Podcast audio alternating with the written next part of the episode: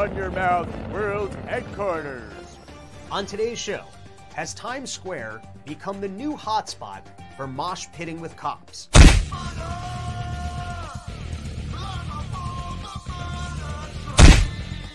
new workouts the NYPD is recommending to help its officers have the flexibility to reach their batons.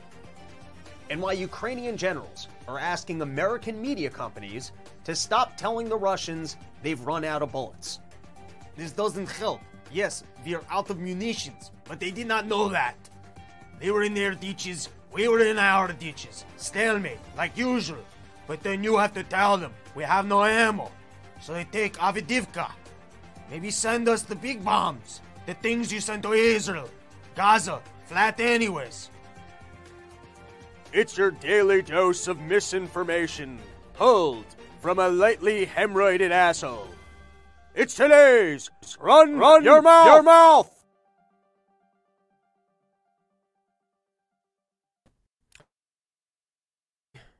What's up, everybody? Welcome back to the Run Your Mouth podcast. It's a pleasure to be with you guys on this Wednesday afternoon. And a reminder, I'm going to be out in Utah this weekend. If you guys are out in the Utah area, come out. Come say hello to me after the shows. I'm going to be skiing, and we can hang out. And then I got Kansas City after that. And then after that, I got the place with Warren Buffett. I'm going to be eating dinner with Warren Buffett. Come out for that. We're going to be talking about financials. I'm going to be getting into charts like this with the guy. Omaha, Nebraska. I'm going to be out in Omaha, Nebraska. Go to RobbieTheFire.com. You can get all of those links. All right. Listen, to bring some focus into the show, because usually we meander quite a bit, we yell about equipment, I want to let you guys know some of the crazy shower thoughts I've been having, because I shower a lot. I don't like to run my heat in the winter, and so then you put on the hot shower, and you just stand in there like it's a sauna for a half hour, you get yourself nice and warm, and then you go back, and then you don't even have to go to the gym. It's like cold plunge and sauna right within your own apartment. Cold plunging's for other fancy rich people. Fancy rich people, they want to get their cold plunges. You know what the old school cold plunge is? It's called not putting on your heater and then taking hot showers and then being freezing, going back in there. It's a whole thing. You guys want to come over and live the good spa life. You guys want to know how I have this much energy to shuffle around, research topics, and have focus like this? It's called not running the heat. I'll introduce you to this lifestyle. Robsnewsroom at gmail.com. One candidate at a time to come experience the beauty of living in a apartment that's cluttered and not running the heat, getting in and out of hot showers. All right. Anyways, I was trying to talk about how we were going to be focused this episode and not get into a bunch of nonsense because there's all sorts of thoughts that are going on in these heads, and that's why we got to get them out into the universe. First is, and we're going to be talking about this more as we go. It's not going to be a big deep dive in this episode, but I'm noticing that the reason everything is so loud is that we are constantly experiencing childlike temper tantrums. And the reason why there's childlike temper tantrums is because the children that we're surrounded by, they don't want to work for a living, and everybody wants to raid the public purse. And because all the money is coming from the governmental parents who have this giant public purse, we're under constant childlike temper tantrums. That's what happened with all the COVID stuff. You know, these pharmaceutical companies, they don't want to actually go out there and research good products that are going to help you. And so you're going to see a childlike temper tantrum to sell you guys on that product or the pushing of the ESG scores. You got these, the elites don't want to compete, right? They don't want to go out there. They don't want to be making products that actually create value in your life. So you know what they do? Childlike temper tantrums. You even have these, all of these colleges, they keep wanting to get their government funding. And so when things come out, data comes out that isn't in line with the government, information, it's just pure socialism. They don't want good data getting out into the world. What they want things that further the government agenda. And any single time that you come to the market with truth, with actual information, everybody panics because they don't want to compete with truth. They don't want to compete with actual information. And that's why everything is so loud all of the time. That's why we have to experience this constant screaming and yelling. And you know what it is? It's childlike temper tantrums, which brings us to really what we're going to be talking about in this show. First is how much money is wasted trying to build businesses around government policies. I find sometimes I mingle with liberals and, sometimes they're telling me about how good of a job Joe Biden's doing. And if I had to quantify the two biggest blunders made by Joe Biden. Well, you know what? Let's go bigger than that. You guys want to know why Joe Biden's ruining our country? I'll tell you why he's ruining our country. I can tell you an absolute. If he's going to stay in office, no. Here's the problem with Joe Biden. One, it seems to me like he's trying to get as many people over the border as possible. It seems intentful. Two, he really seems to like all these wars, particularly the Ukraine one. Three, the guy is so on board with the EV vehicles, and we're putting ourselves at greater risk for, the central-backed digital currencies, them tracking everything that we ever do, shutting down our ability to eat meat, being able to run your electricity, which I'm preparing myself for. I'm already out here not running my heat. And you think I need those warm showers to get warm in my cold apartment? I don't need them. They're a luxury so that if anything, I experience heat and then I feel even colder when I leave it to experience even more cold. That's the kind of energy I'm looking for. Fully awake all the time, constant cold plunge. I don't need to get into a cold plunge. Anyways, well, like I said, we're trying not to meander here. But there's a big one with Biden, and I don't know how to qualify this, which is how much economic growth has been lost chasing his failed electric vehicle and green energy initiatives. How many oil wells weren't built? How many people looked around and thought, instead of building a business, let me go build this windmill? Instead of us having a Keystone pipeline, you know what? I'm not going to build new places for processing oil. I'm not going to build refineries. We're not going to do the offshore drilling. Is there even a way to quantify the economic loss of plowing forward on an EV initiative that we weren't ready for and seems to be falling apart? And then the last one is I'm seeing multiple articles of basically criticisms of government putting out studies where there's clearly incentives to be not reporting, let's just say, the most accurate data or misrepresenting the data. And that's the pure socialist environment that we seem to live in now, where all the funds are coming from government. It's all downhill from Fed spending. And so instead of actually running good, honest studies and creating value, where you're like, hey, listen, I'm a scientist and I actually researched this. And so here's the information that I researched, and this is going to help your lifestyle. Like, instead of putting, it's like the manipulation of what you saw in food. Instead of being like, hey, you know what? Instead of breakfast, instead of lunch, instead of dinner, go make yourself a fat steak and fry it up in some butter. But then Kraft and the other people who decided to make I Can't Believe It's Not Butter instead, which at this point, I think we get it. I think we all can believe that that's not butter. How many years are we going to not be able to, can people really not wrap their head around the fact that it's not butter? So anyways, you want to be selling I Can't Believe It's Not Butter instead of butter. Butter works perfectly good. And so you need to create all sorts of fake government studies where you invert the food pyramid. You tell people that sugar cereals are the main thing that they should be eating and that beef and other things are at the bottom. You don't want to touch that. What you need is that fake synthetic movie butter popcorn to be on your food at all times so that you can really process it and diarrhea it out. If you want to keep your intestines clean of all bacteria and create a smooth runway where everything that you consume just gets blasted out the other side, what you're going to need is synthetic oils. And so that's what government wants to do. They want to put fluoride up in our water. They want to get us eating seed oils and other stuff that was made for industrial equipment. And the only way they can do that is if the scientists and the universities are willing to put out reports like old school smoking. This shit's actually good for your health. So with that introduction of the deep dives that we're going to do in this episode, I do have to offer a correction from the last episode. We don't often get things wrong, but I was thinking about things while I was taking these warm showers to avoid the cold of my apartment. But I was talking about last week that the Fannie Willis case did not strike me as a conflict of interest, and that a conflict of interest would be if someone on Donald Trump's defense team was somehow working with someone on the prosecutionary team. Like if someone on the prosecutionary team was taking someone on Donald Trump's team out on fancy, nice vacations, you'd go, hey, the Donald Trump defense team might be botching this because there's a conflict of interest that they're going out on nice vacations. I was like, that's a conflict of interest. The current thing's not a conflict of interest. And I was thinking about it. I guess there is a conflict of interest in that you could have a bad case. You could have a case that you know is not going to work out. You could have a case that you know the prosecution's going to fall apart. But you want to milk that billing because the person that you hired is sending you some money on the back end.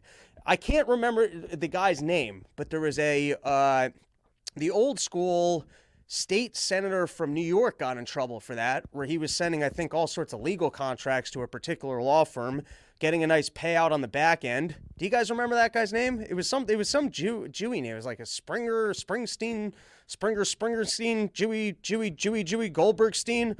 I can't remember the guy's name. But anyways, I guess there could be a conflict of interest where it's actually a bad case and you're keeping the thing alive just so you could have the billing. So I guess in regards to that, it was somewhat inaccurate to say that it was that there was no conflict of interest there. All right, I'm going to walk off camera 1 second, just take a glance at the comments just to make sure that my sound is on, which it is. Look, we're cooking already. All right, so let's get into the show because we do have a bunch of topics, as I just teased moments ago. Here we go. Let's add this to the screen. There you go. You got my fancy presentation coming at you. All right, first article for today is Mission Critical for Humanity. WHO Director warns that disease X outbreak, a matter of when, not if. So listen, before we get into the other topics and the new government information coming out, I do want to remind all of the listeners of the Run Your Mouth podcast that rely on us for reliable information. I think everyone should just start staying home now. If you want to avoid disease X, the catastrophic disease that will exist, because the WHO doesn't currently have enough control over all of the governments. There's independent governments out there that we, pretend to vote into office and have our democracies for, but that's not enough. We need one governmental organization to be in charge of everything and be able to lock things down, and they don't currently have that. And there will be a time in the future where Fauci or others create a disease X, some sort of X so much more horrible than what we saw with COVID. And there's going to be people that are unpracticed at just staying in their homes and not living their lives. Think about what happened during COVID, the adjustment period.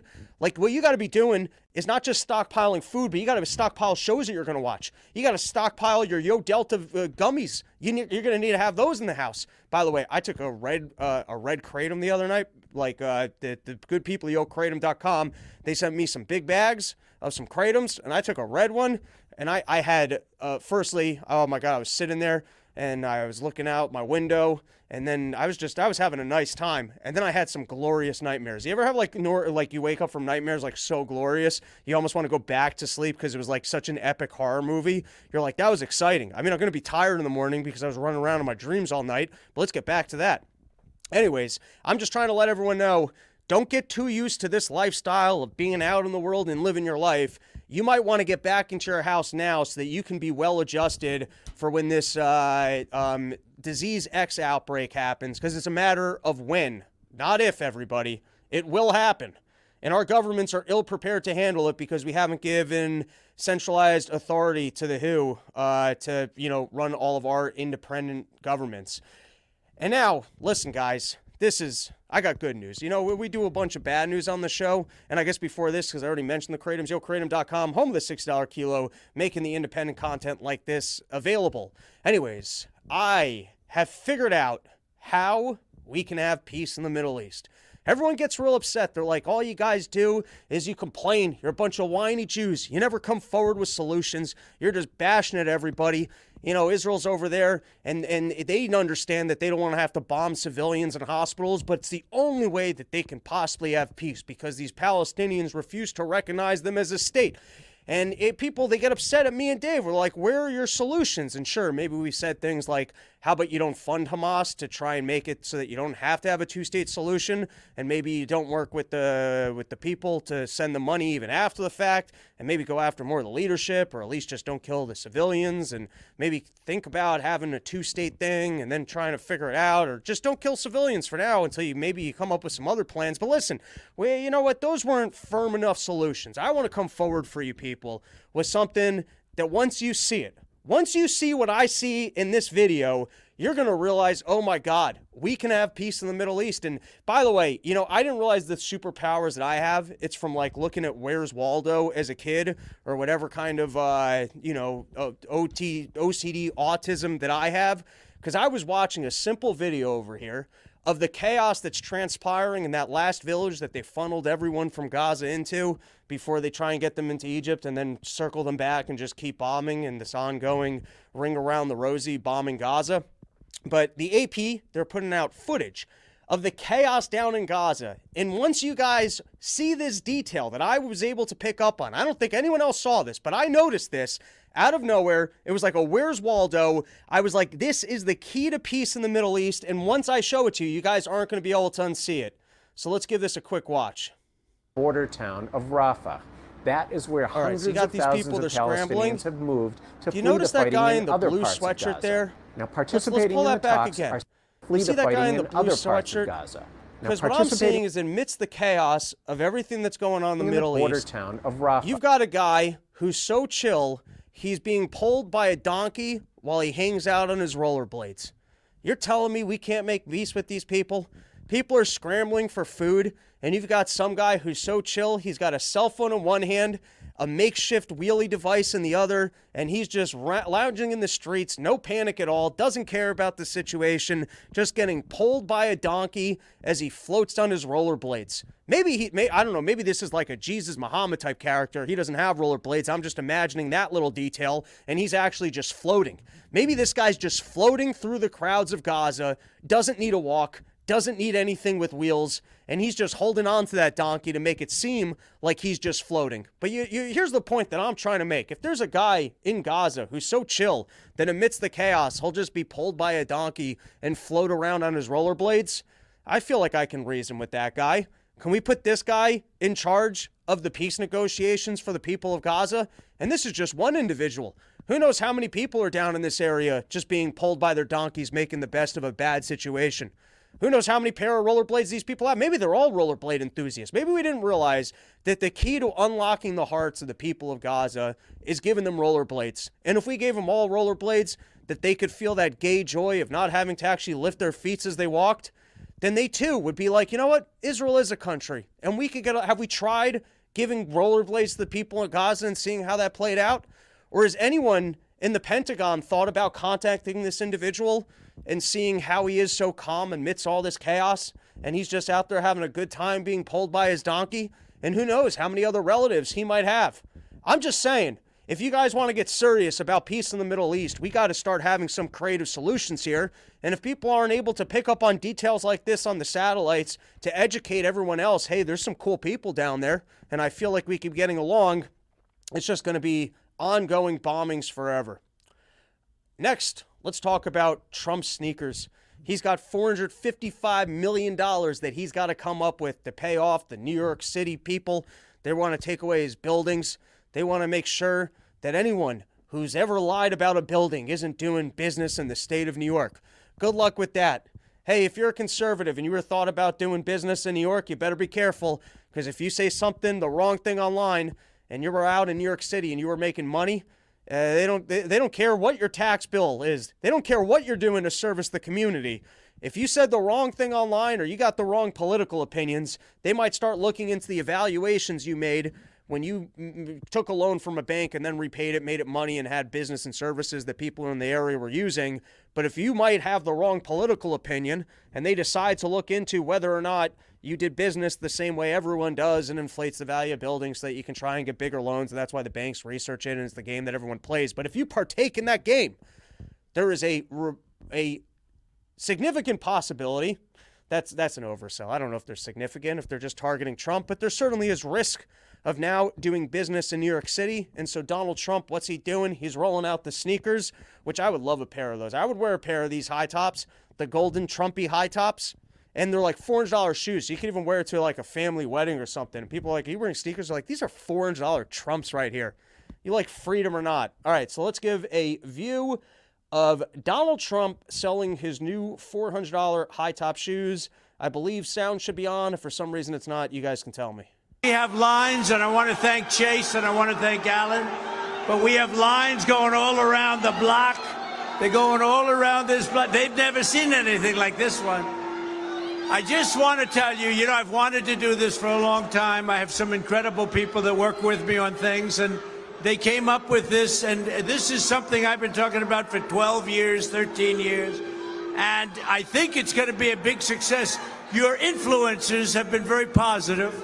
They've been real influencers, and they love it, and they love what we've done. That's the real deal. They love it. They love what we done. It's going to be huge. Everyone loves it. Everyone's talking about it. People already, I've been hearing about it 10 years. 10 years. Isn't it amazing how you could literally insert anything and put it in front of Trump and it's just going to be the same thing? It doesn't matter. He's got, I don't know what his hack of the universe is at 4 years old where he just, can I have another cookie? A good cookie. I know they're beautiful. They're delicious. My mom made them. And that's why I'm going to need another. And it worked once. And he was like, all right, that's all I need. That's all I need is these five sentences of it's beautiful. Everyone loves it. People are talking about it. Repeat it again. Talk about how much people love it. It's going to be great. And then that's it. You don't need it. Why is anyone going to college? Why are any marketing teams sitting down trying to come up with commercials? Why not just go with what works? Someone can actually sit this down, run it through the AI, just figure out the six sentences that Donald Trump just repeats around any single policy of, believe me, it'll be great. It's going to work. Everyone's talking about it. They all love it. And that's it.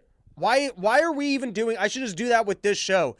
Policy's going to be bad, really bad. It's what people are saying. And then you can just move on. All right. And then we have lines. This is still available. They sold out of the sneakers nearly immediately, the fancy high tops. They still have, like, the running shoes, but they're not as good looking. They don't excite me like those high tops do. Those high tops look pretty cool. But they do have the Victory 47 cologne by President Trump. And what do you think Donald Trump? Donald Trump for sure has a cologne aroma. I don't know. I've never been around the guy. Anyone know what Donald Trump smells like? Like, I feel like Biden probably smells like baby powder and recently showered, overcoming that old, like, you know, like the you know what I mean? When you walk into an old age home and it's got that thing where, you know, it's recently cleaned, but at the same point, it's kind of gross. It's a little bit too bleachy. I feel like that's what Biden's working with. But Donald Trump, I feel like this guy, he's got like a cologne thing to him. He for sure does. And I don't think he's wearing this cologne. There's no way Donald Trump is going to let us know the secret sauce cologne that he wears. I don't think he's that charitable. I don't think he cares that much about us, the common peasant, to actually go, you know what? You guys want to know where I get my mojo from? It's from wearing this cologne. You know, everyone gets into the fragrancy oils and the this and the that's and the lemons, the things to make you feel nice and smooth. Well, believe me, it's not just the Sudafed that Donald Trump snorts. It's also that cologne and the sweet scent that he gets to walk around with. He should put some of his ball sweat in this. Be like, dude, you guys want to, you want some Donald Trump mojo? There's a little bit of Donald Trump ball sweat in every single bottle. And then this was Mr. Wonderful blasting the ruling. And I do feel like this is worth giving a listen to because it was somewhat what I was describing of we talked about in the last week episode. You can't make money for a bank in New York City. If you're Donald Trump, no making money for the banks. We got to bail these things out. And then why is the reason that this was considered fraud? Because it wasn't a victimless crime. Even though he took out money from a bank, repaid the bank, built buildings that people rented from, seemingly the foundations of capitalism, seeing an opportunity, borrowing money, putting a plan into action, building something that people then use and pay you from, and then paying back a bank. It would seem like the simple foundations of the way capitalism is supposed to work. And it would also seem to me like it's the game of business, where if I'm trying to get a loan, I'm going to tell you guys the maximum value of my resources so that you give me a better rate or that you lend me more money. And it's up to you to go, hey, that's not what it's worth. We don't feel comfortable with that risk, so we're going to give you this instead. But New York, for unexplained reasons, somehow making loans to wealthy individuals, having them repay the loans and make money to the bank, somehow gets in the way of other people having resources. Unexplained. I would like to hear the explanation. Maybe it's because when they go out and they purchase these things, it could have been purchased by other people who didn't have the loans. Maybe there's a bit of an argument there. It's a bit of a stretch, but maybe. Anyways, here's Mr. Wonderful saying with a similar takeaway. This case really isn't just about Donald Trump. This is an assault on the 11th sector of the S&P 500, which is real estate. Step back and think about what this means for the state of New York. Development of real estate creates millions of jobs in America. And once the buildings are stabilized and rented out or used for commercial real estate or whatever, They generate cash flow and they're put into REITs, and you and I invest in those, retirees invest in them, and that's how they get income. That's why it became the 11th sector of the S&P. It's so important to the American economy. Very few sectors generate as much cash as this does.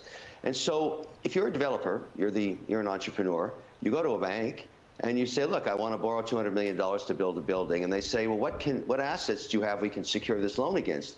And you point to a building you built before. And you haggle and you argue about the value of that building. This goes on in every city on earth. That's how real estate developers, who are entrepreneurs and take risk, borrow money. That's exactly what happened here. Now, all of a sudden, after this is built successfully and finished, for some reason, this judge takes it upon himself to fine this developer. Forget that it's Trump. This is not about Trump anymore. If you're a developer and you see this happen in the state of New York, why would you take the risk to put up this much money and have a judge arbitrarily decide that you are in some form of breach of fraud when no damages occurred at all? And this is the same process that occurs everywhere. This is about the competition of states. I thought before this judgment that the number one loser state in America was California, which is basically putting itself out of business slowly and surely.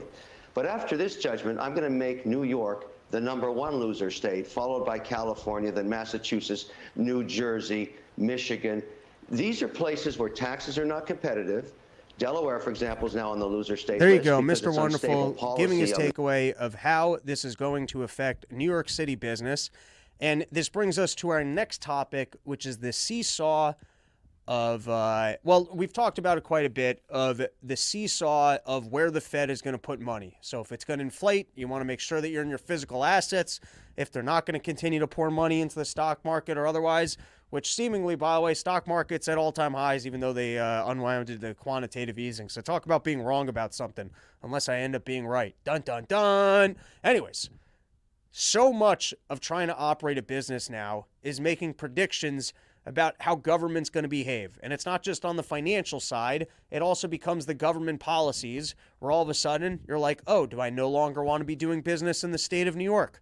Or do I no longer want to be in San Francisco? Do they just legalize homeless people taking over the city, where I don't think that this is going to be as valuable a place to work in anymore? And so here are some examples that I've been seeing recently about this. First is, and this one might not fit the mold, I didn't do a full dig-in on it, but you have Remington, which is the longest-running gun manufacturer in the country. 200-plus years it's existed. It's been a staple of upstate New York. This is from the New York Times. What happens to a gun town when the gun factory moves out? Now, it's possible, based off of the preliminary research that I did, that the venture capitalists, they got their hands on this thing, they milked it for all the debt, and then other local governments have given them better policies, and the factories that they have are actually not great for the current production that they have to do. But then you also have the gun manufacturer, or people at the gun manufacturer are like, yeah, if you guys hate guns this much, we'll take our business elsewhere. I would say, you know, so there's a possibility. Here's one. You've got a person that's been in a town for 200 plus years. They got these big ass buildings that I would think it's easier to update a building than build a new one. But I'm not in manufacturing, moving out of New York because of a seemingly a change in gun laws that they're like, you know what, we'll take our business elsewhere. Or here's what I was talking about with Joe Biden, where it's hard to even qualify how much did he set back economic growth in this country when he decided to pour into the green energy, create all these incentives, trick producers into thinking that electric vehicles were the time for them is now and the consumer is going to love them and we're going to back this, only to have it crumble. So this is from the Wall Street Journal. The boom in battery metals for EVs is turning to bust. Producers of lithium and nickel pause projects after prices collapse and momentum slows for electric vehicle sales. What I'm saying is smart entrepreneurs thinking that there's a business opportunity because of government legislation, and instead of working on honest projects where they actually try and solve a market need, they go, hey, I think that there's government funding in this, so we're going to put all of our money into this. And then all of a sudden it doesn't quite work out because it's not working off of market signals. It's working off signals from the government. And then you wasted the time of that entrepreneur, all of the resources, and it just goes belly up. Let's give this a read. Less than a year later, those plans have been hobbled by a crash in battery metal prices, undercut by a slowdown in electric vehicle sales growth in the U.S. and China. Albemarle has deferred spending on the project amid company-wide cost-cutting that includes layoffs and delays to other investments as well. Producers of lithium and nickel, which are used in lithium-ion batteries for EVs, have been stalling projects and closing mines to save cash after a painfully quick fall in commodity prices. Prices of lithium are down as much as 90% since the start of last year, while the prices of nickel have roughly halved. And now you've got, this is just a random picture of Donald Trump, because the truckers have decided not to bring goods and services into New York so that Donald Trump could have sex with their steering wheels, which if you want to grip the wheel, he's got some old sticky cum. So I understand that decision. There's talk of a trucker protest not delivering goods to New York City. These are always fun storylines because it's kind of like with like Fight Club, the servers, the waiters, everyone against you. They're actually on our team. It's a fun one. I don't think that this is, I can't imagine that there's that many truckers who are not going to make deliveries to New York City, that all of a sudden New York City is going to be standing around going, we're starving. And then the prosecutors are going to go, hey, man, we messed up. We better get Donald Trump his money back because none of these truckers will bring our goods and services. But it's a fun and developing storyline nevertheless. Out in Israel, they found their Jew scam. I knew this was going to happen. I was wondering, what were they going to do to get the Ukrainians their funds if the U.S. doesn't get it approved? And so I figured Europe would step up its game for a little while, and then at some point America would have to either reckon with the fact that we have the political willpower to get that stuff over there. Maybe it would have to wait till after the election so that people would approve it. But this was from Forbes, and my God, they already have their Jew scam worked out.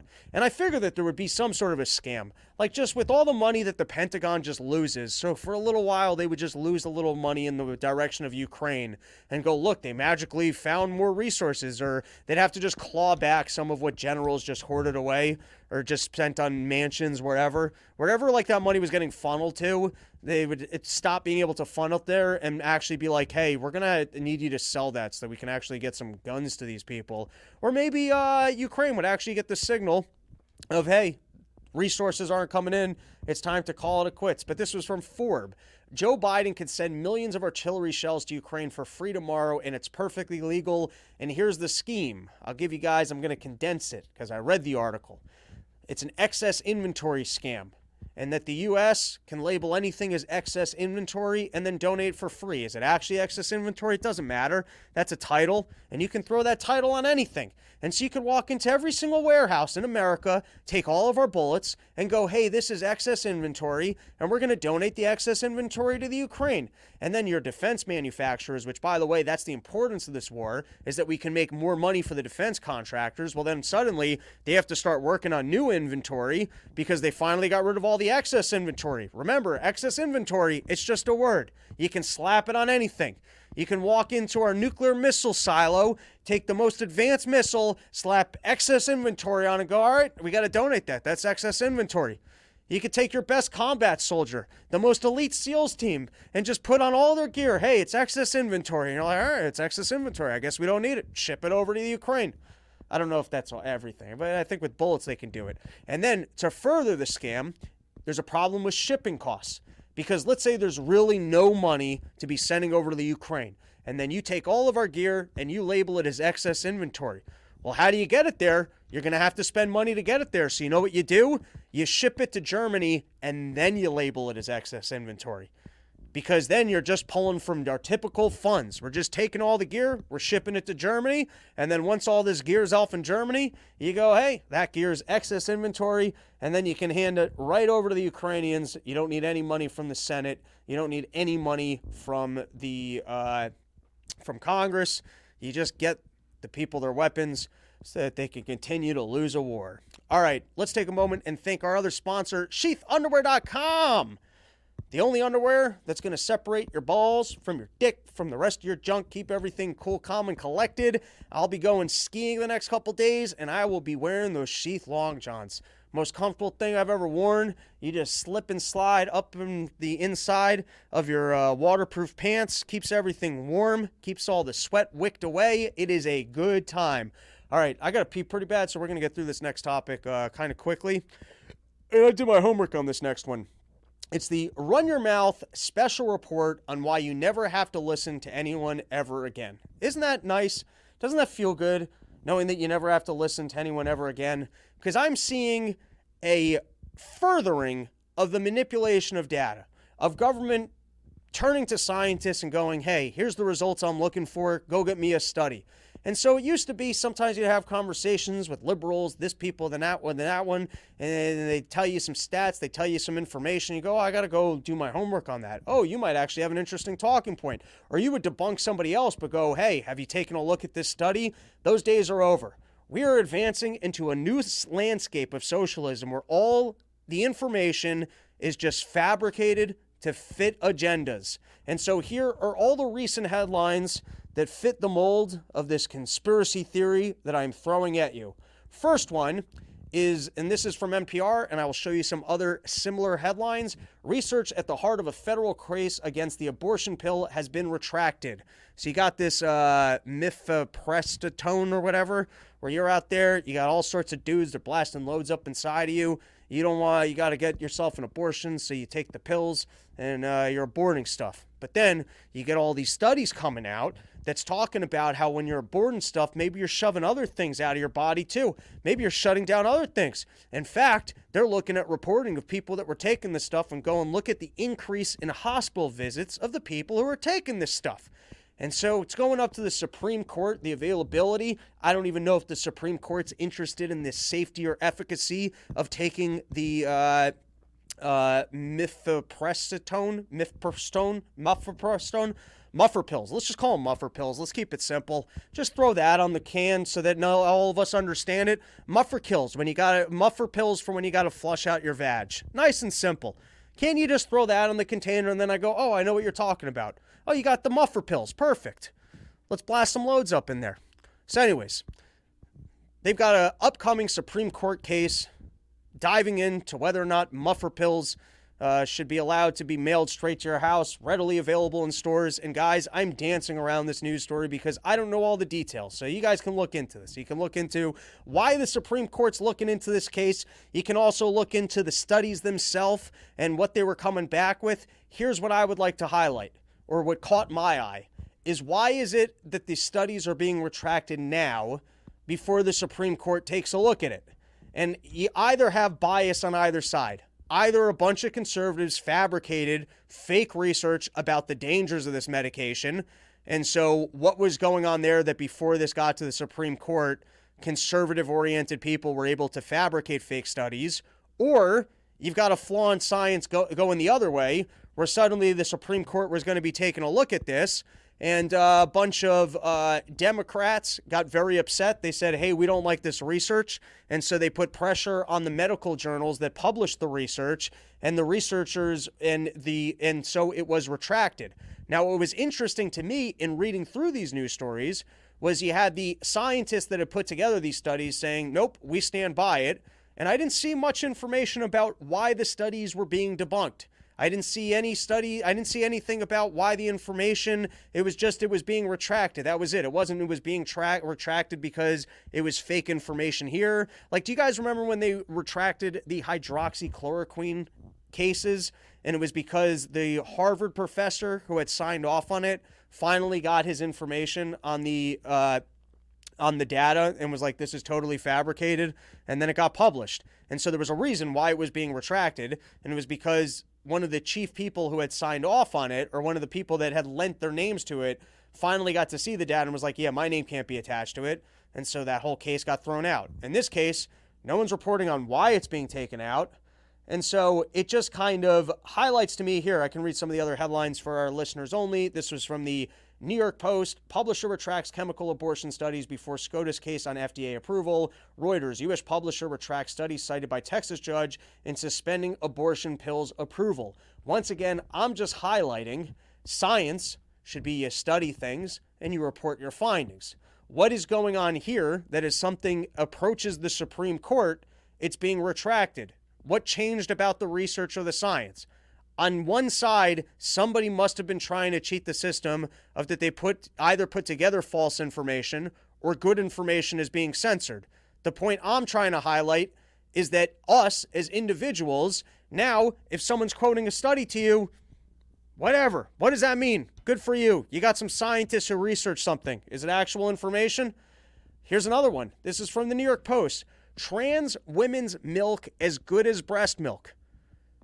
You hear that? This is official science from British health officials that trans women milk, the chemical milk from people who, I guess medically speaking, were originally men, and then science came along, transitioned them to women because that's how they identified, right? Let's just say, let's go with it. You were, God, nature messed up, you're a lady born into a male's body. Science comes along and it pumps you full of chemicals so you can be closer to the way that you identify. And now you're having a kid that I don't think you're birthing through your penis. So you're not experiencing that part of the lady experience. I guess you're adopting, or you used the male genitalia that you don't identify with to impregnate someone. And now you want to feed that child. And so they've got chemicals that they can put into you so that they can make a man breastfeed. And so in this case, they're coming out and saying that that chemically induced milk is just as good as regular breast milk, which is better than formula, by the way. And I'm here to tell you, just wait for the baby suicide rate in 20 years. Like already, remember when they used to say formula was just as good, and then you'd see some kid just puking, and you'd be like, I don't know, I feel like the tip milk's better because your kid's puking all over the place. No, the formula's just as good as the good breast milk, and now they're coming out and letting you know that the trans milk. What do you think the baby burping vomit's going to be from trans milk? You're going to see like kids like The Exorcist just climbing up the roofs of the houses, just puking out green, and the scientists being like, nope, that's just as good. That is just as healthy. And so, I don't know, here, we can read this. This is from the New York Post. Breast milk produced by men who transition to women is as good for babies as milk from a genetic female, according to British health officials, sparking outrage from critics questioning the science. I don't know, that's official government science. What would there be to question? A leaked letter from the University of Sussex Hospital NIH Trust contended that milk produced by transgender women after taking a combination of drugs and hormones is comparable to that produced by a mother following the birth of a baby. Now you're already saying comparable. Comparable how? And that it's technically milk. Comparable in that it comes out of a nipple. Comparable in that you can physically ingest it. What do you mean by comparable? It's already less of a claim. The Telegraph reported this week. Staff further clarify that the term human milk is meant to be neutral and is not gender biased, said the missive sent to critics who blah, blah, blah, blah, blah, blah, blah. All right. And then I wanted to read this. This was jumping ahead. Hold on one second. Yeah, jumping ahead. While doperidone, also known by the brand name Motilium, was not intended for this use, USHT said the practice is safe, even though the medication could be transferred to the baby through breastfeeding. Does that sound as safe as regular breastfeeding, that the medication could be transferred? Is that going to be like a pyramid where you breastfeed your baby, and then your baby can breastfeed a smaller baby, and then that baby can breastfeed like a little mouse or something? You know, like when you have those really rich people, they got the angel who's pissing into this fountain, and then that fountain pisses into that fountain, and then that fountain goes to that fountain. Or is there going to be a pyramid of chest feeders here? Who knows? Maybe this is how we solve world hunger. We've got calories down to a science where everything that you consume forces your body to create calories for something else. This might be the way to solve world hunger, people. Maybe we send some of these chemicals over to Gaza and you can have all the dudes just chest feeding the kids, and then the kids chest feeding them this all the way down to chest feeding the animals. Motilium says only small amounts of the medication may be detected in breast milk, although it adds that the medication should be used during breastfeeding only if your physician considers this clearly necessary. Which I mean, why only if it's clearly necessary? If it's just as good as breast milk and breast milk is better than formula, why don't you just give this to heterosexual dads? Shouldn't they be contributing? Shouldn't the if you have a wife and your wife just went through the long, arduous process of pumping out offspring for you, are you telling me that you're going to be so selfish not to take these chemicals and give your baby the superior product of breast milk? I don't understand. Why should this only be considered if it's clearly necessary? if it's actually just as good? Why wouldn't heterosexual couples, if their wife couldn't breastfeed, be required? I mean, we should all shame these men who don't want to enlarge their, what, because you don't want to enlarge your breasts? You don't want to feel effeminate? What did your wife just go through? You think she wanted to have a big stomach? You think she wanted to push a baby out of her vag hole? You think she wanted that? No, but that was part of the process. This is an opportunity for men to step up and contribute. Baloney Moore of the think tank Policy Exchange sent a missive to the Telegraph bashing the hospital's guidance, calling it unbiased and naive. Just back to our core theme. How do we feel about government research coming out? All right, now this is from the Wall Street Journal. It is from the opinion section, so keep that in mind. But this was an article titled Climateers Neuter an Energy Watchdog. Unfortunately, in recent years, the IEA has succumbed to politicization and strayed from its security mission. In 2020, the IEA bowed to enormous pressure from climate activists and ceased publications of oil and gas demand forecasts that didn't show demand for those fuels would soon peak because imaginary future climate policies. Green groups had been angry over IEA's baseline forecasts showing what the activists regarded as too much oil and gas demand. This was because these baseline forecasts assumed only the laws currently on the books and didn't engage in conjecture about future green policies. As a result, IEA's influential demand forecasts now reflect wishful thinking about the timing and cost of the peak oil and gas consumption. IEA's capitulation, I got to start reading glasses. This thing's just far away from me. To political pressure transcends more technical debates among, oh, I know what we can do. I got a great idea here. Why didn't I think of this earlier? I'll just go full screen and I can walk over there. And then you guys can read it also. I'm so smart. Skewing IEA's capitulation, and then it turns out I just didn't know that word, to political pressure transcends mere technical debates among energy forecasting experts, bullying the world's respected energy authority to mislead the world into thinking that oil and gas demand will soon peak might align with the preferences of certain governments and activists. But the distortion and politicization of the IEA's once respected forecasts pose significant risks.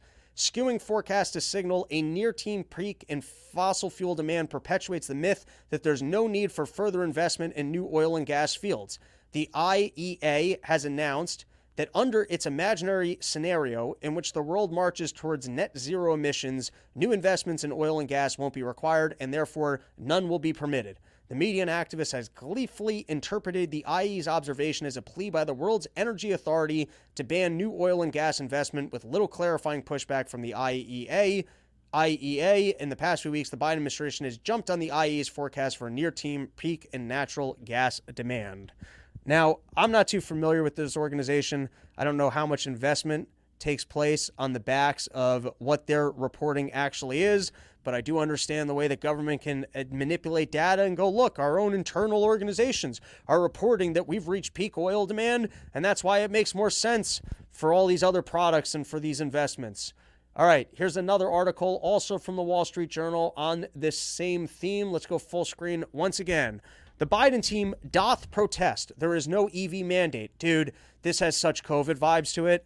Now that I remember it, this one, as I read it, tell me this doesn't give you massive COVID vibes.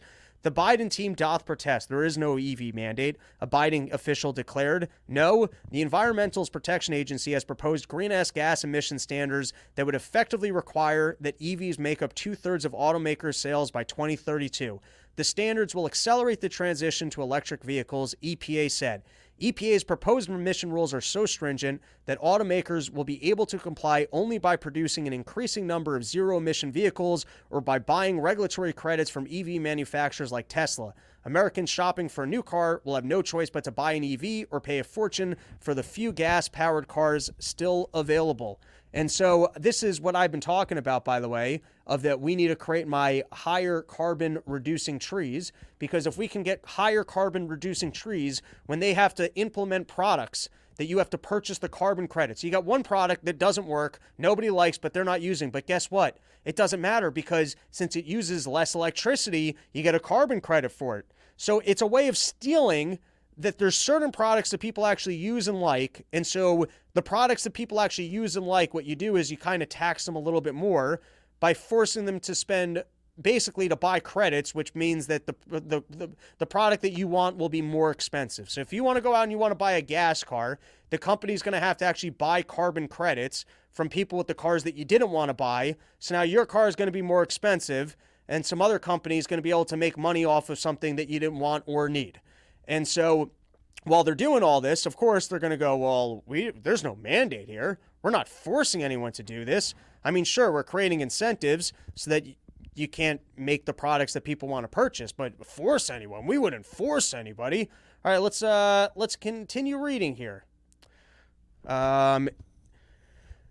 Yet Mr. Biden and his allies don't want voters to know that banning gas-powered cars is their endgame. That's why the progressive umbrella group Climate Power on Tuesday shot off a missive to broadcasters demanding that they pull the AFPM ads or else. These advertisements include obvious lies aimed at deceiving the public and must be pulled from the air immediately, Climate Power Chief Operating Officer Jill Schessel wrote, but who's actually trying to deceive the public?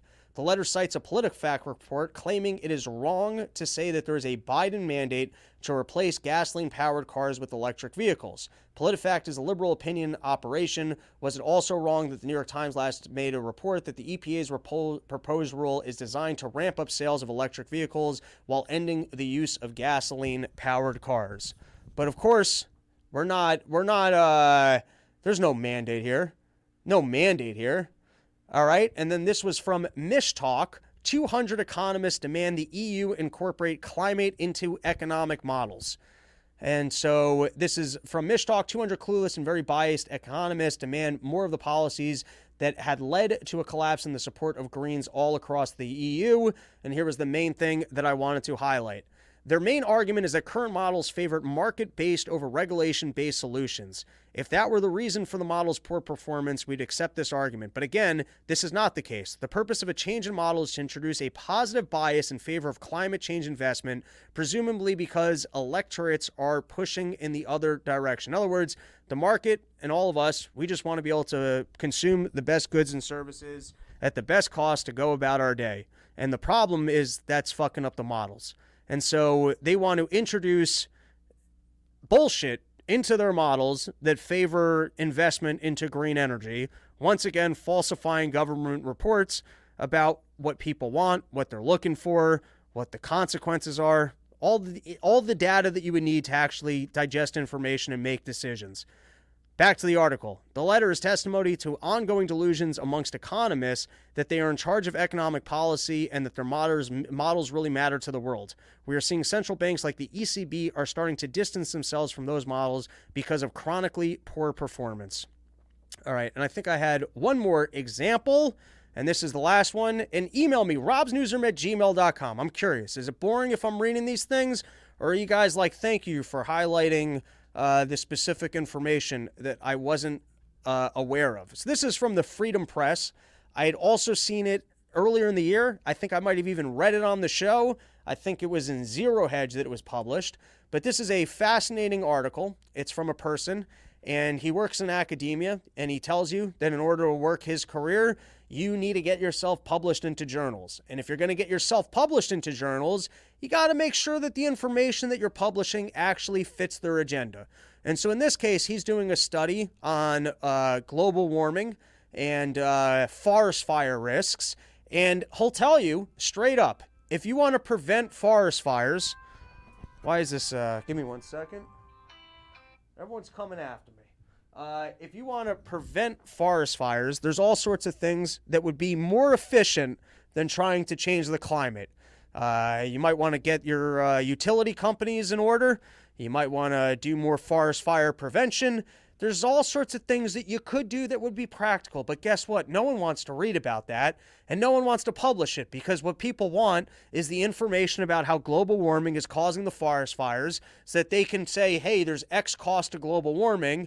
I'm putting words in this guy's mouth at this point, but that's what they want. They want to go, they're like, you're not factoring in for the cost of global warming, which is every single time that there was a forest fire, because those never existed before. And so if we forecast for the increase in forest fires because of the increase in our accounting for weather temperatures going up, well, then look at the cost of all of us actually driving our cars.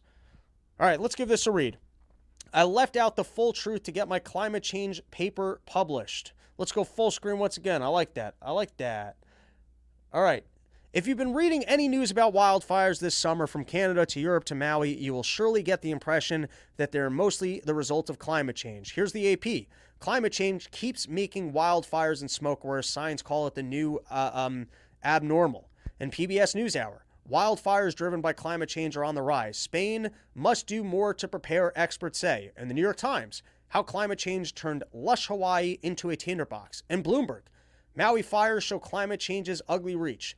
I'm a climate scientist, and while climate change is an important factor affecting wildfires over many parts of the world, it isn't close to the only factor that deserves our sole focus. So why does the press focus so intently on climate change as the root cause? Perhaps for the same reason I just did an academic paper about wildfires in Nature, one of the world's most prestigious journals. It fits a simple storyline that rewards the person telling it.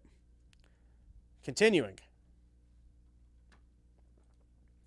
The paper I just published, Climate Warning Increases Extreme Daily Wildfire Growth Risk in California. Isn't that a scandalous headline?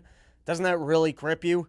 Climate warming increases extreme daily wildfire growth risk in California.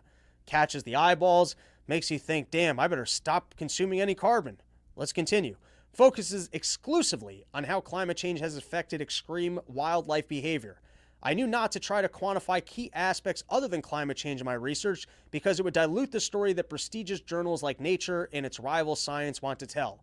This matters because it's critically important for scientists to be published in high-profile journals. In many ways, they are the gatekeepers for career success in academia, and the editors of these journals have made it abundantly clear, both by what they publish and what they reject, that they want climate papers that support certain pre-approved narratives, even when those narratives come at the expense of broader knowledge for society. To put it bluntly, climate science has become less about understanding the complexities of the world and more about serving a kind of Cassandra, urgently warning that the public about the dangers of climate change. However understandable this instinct might be, it distorts a great deal of climate science research, misinforms the public, and most importantly, makes practical solutions more difficult to achieve. So I'm now jumping ahead into the article because I want to highlight the other potential solves for forest fires that he ignores. So this is back to the article. In my recent Nature paper, which I authorized with 7 others, I focused narrowly on the influence of climate change on extreme wildfire behavior. Make no mistake, that influence is very real, but there are also other factors that can be just as or more important, such as poor forest management and the increasing number of people who start wildfires, either accidentally or purposefully. In my paper, we didn't bother to study the influence of these other obviously relevant factors. Did I know that including them would make for a more realistic and useful analysis? I did, but I also knew that it would detract from the clean narrative centered on the negative impact of climate change and thus decrease the odds that the paper would pass muster with Nature's editors and reviewers. This type of framing, with the influence of climate change unrealistically considered in isolation, is the norm for high-profile research papers. I'm going to pause. Are you guys starting to see the grift here? Are you starting to see the way that they work these things? Where they start with an agenda first. They're not looking for real information. They're not looking for solutions. They're looking to have a paper from scientists in the leading journals telling you exactly the storyline that they'd like to use to then basically squander economic opportunity for us. All right, let's continue. Scientists calculated the 2 largest climate change impacts on society are deaths related to extreme heat and damage to agriculture. However, the authors never mentioned that climate change is not the dominant driver for either one of these impacts. Heat-related deaths have been declining, and crop yields have been increasing for decades despite climate change. All right, I think we are done with this one. And now I have one last example for you guys. This was from Zero Hedge. I believe this was published Sunday. It was published on Sunday. It was with Barry Weiss, who I don't particularly care for because she was late to the COVID party. And so all these leading intellectuals who turned around once the COVID thing was obvious and you were allowed to talk about it. I don't trust you. Whatever. You played ball for the government for as long as you could. And then you turn around and go, oh, I'm one of you guys. I'm one of the free thinkers. It's also just an annoying Jewy broad, I'll be honest. Harvard professor says all hell broke loose when his study revealed no racial bias in police shootings. Why don't we play the video? You guys have listened to enough of me talk and read these articles. But here's a Harvard professor. He's working on he's an economist. He's putting together the data on on whether or not there is bias in police violence, if they are more violent towards minorities. And according to him, the results that he got were not in line with what the Harvard narrative would like to be of putting out that there is an issue of bias amongst police reporters. And so he faced some pushback. Why don't we give it a watch? I collected a lot of data. We collected millions of observations on everyday use of force that wasn't lethal. We collected thousands of observations on lethal force. And it was in this moment in 2016 that I realized people lose their minds when they don't like the result. So what my paper showed, you'll see tomorrow, like some of you, was that, yes, we saw some bias in the low-level uses of force, every day pushing up against cars and things like that. People seem to like that result. But we didn't find any racial bias in police shootings. Now, that was really surprising to me because I expected to see it. The little known fact is I had 8 full-time RAs that it took to do this over nearly a year. When I found this surprising result, I hired 8 fresh ones and redid it to make sure. They came up with the same exact answer, and I thought it was robust, and then I went to go give it, and my God, all hell broke loose. It was a 104-page dense academic economics paper with a 150-page appendix, okay? It was posted for 4 minutes when I got my first email, this is full of shit. Doesn't make any sense. And I wrote back, how'd you read it that fast? That's amazing. You are a genius. And I had colleagues take me to the side and say, don't publish this. You'll ruin your career. Mm. I said, what are you talking about? I said, what's wrong with it? Do you believe the first part? Yes. Do you believe the second part? Well, it's the issue is they just don't fit together. We like the first one, but you should publish the second one another time. I said, let me ask this. If the second part about the police shootings, this is a literal conversation. I said to them, if the second part showed bias, do you think I should publish it then? And they said, yeah, then it would make sense. And I said, I guarantee you I'll publish it. We'll see what happens. So it was you know, I lived under police.